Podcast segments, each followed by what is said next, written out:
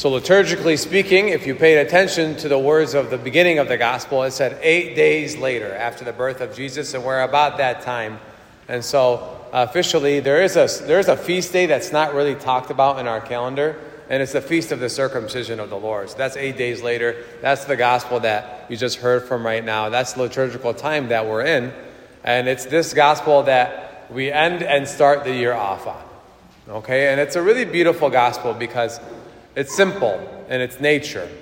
Uh, the Holy Family was doing the, what the Lord calls them to do. It says, as was written in the law of the Lord, as was prescribed in the law. They took the child, they went to the temple, they presented him, and they did their due diligence.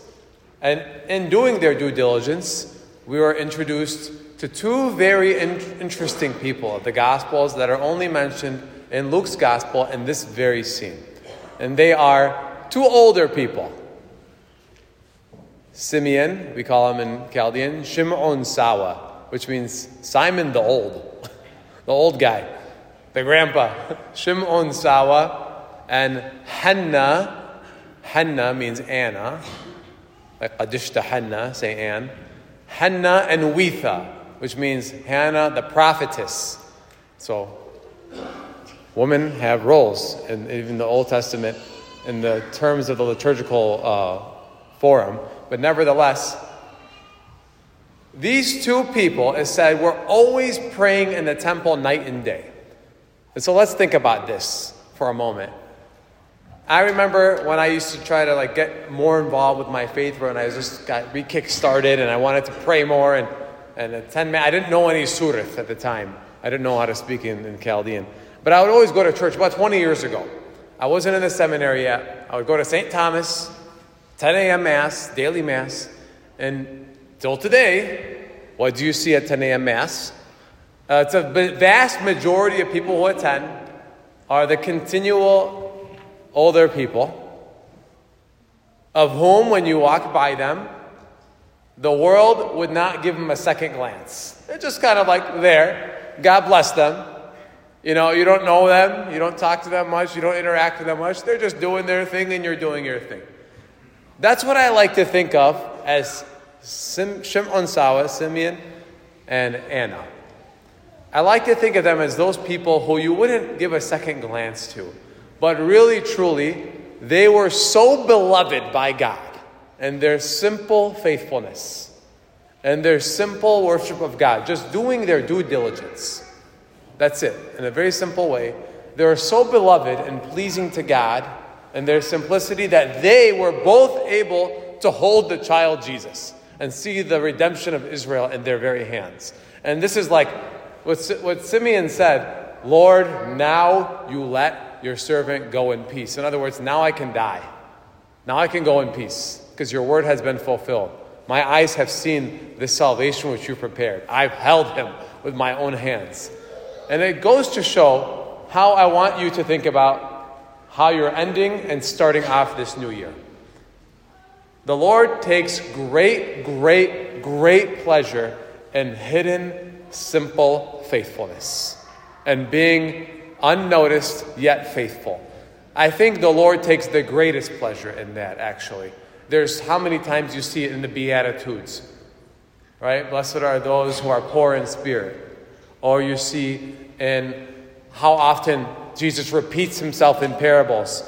The one who humbles themselves will be exalted, raised up.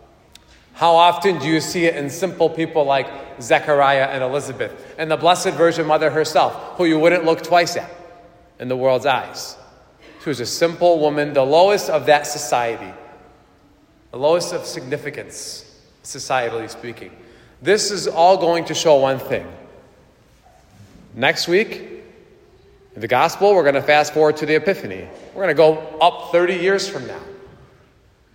What happened between them? You know, one scene 12 year old Jesus got lost in the temple. He was schooling the Pharisees, right? Schooling the, the, the lawyers, right? This is very intentional.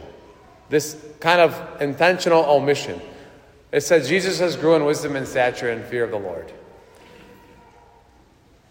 Out of 33 years of his life, we focused on maybe the first eight days, one day as he's 12 year old, and the rest of those three years later. Statistically speaking, three years out of 30 years were focused on. And Jesus was doing public ministry. But 30 years were hidden. 30 years, people wouldn't even guess Jesus was divine. They were like, Isn't this Joseph's son, the carpenter's son? He the son of Mary and Joseph? Who is this guy? He, he was being simply faithful to the Lord. A humble, good son, obedient, participating, doing his due diligence, doing his part. This next year, you're doing your part right now. You're, you're setting this tone of the new year and giving everything to God.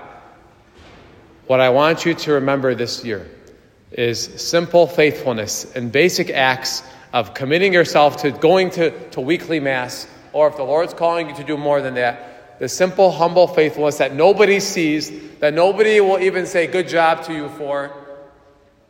I want you to take pleasure in the one thing that He sees you and that He takes great pleasure. This is the only thing, the only thing you can only see it with the eyes of faith. You're not going to get any good jobs from anybody. But this is what greatly pleases the Lord. This is what allows people to hold Jesus in their hands, to hold salvation in their hands. And so I want us, especially in our community, we battle with this desire to be seen and to be recognized. We battle with this.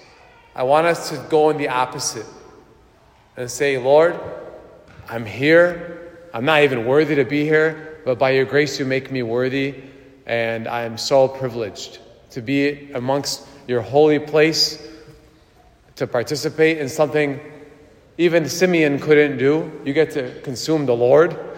Holy guac, it's beautiful. You get to do more than Simeon today. You get to do more than Anna today.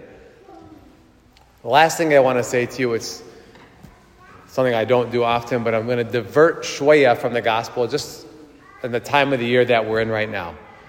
Wherever you're at right now, however you came to church, however you, sins you have in your soul right now, whatever fights you might have gotten into, whatever issues you have between you and yourself, you and others, or you and God. The best way to start this year is to leave all of that behind during this Mass, during this turn of the, of the, of the year, and just to focus on one thing. Yeah, there's no question that we're all sinners. But the most important thing is that we have a Savior who's so beautiful. And that's what I want you to focus on. Put all your trust in Him. Let go of everything this year, like Anna and Simeon, to put everything out in the temple of the Lord, put everything up and present it like Jesus was presented on the altar, and just focus on having utter, true vulnerability and confidence in God's, God's love for you and His care for you. That's how you're going to start this new year to say, Jesus, everything in your hands, I'm in the best hands possible. I don't know what this new year has in store.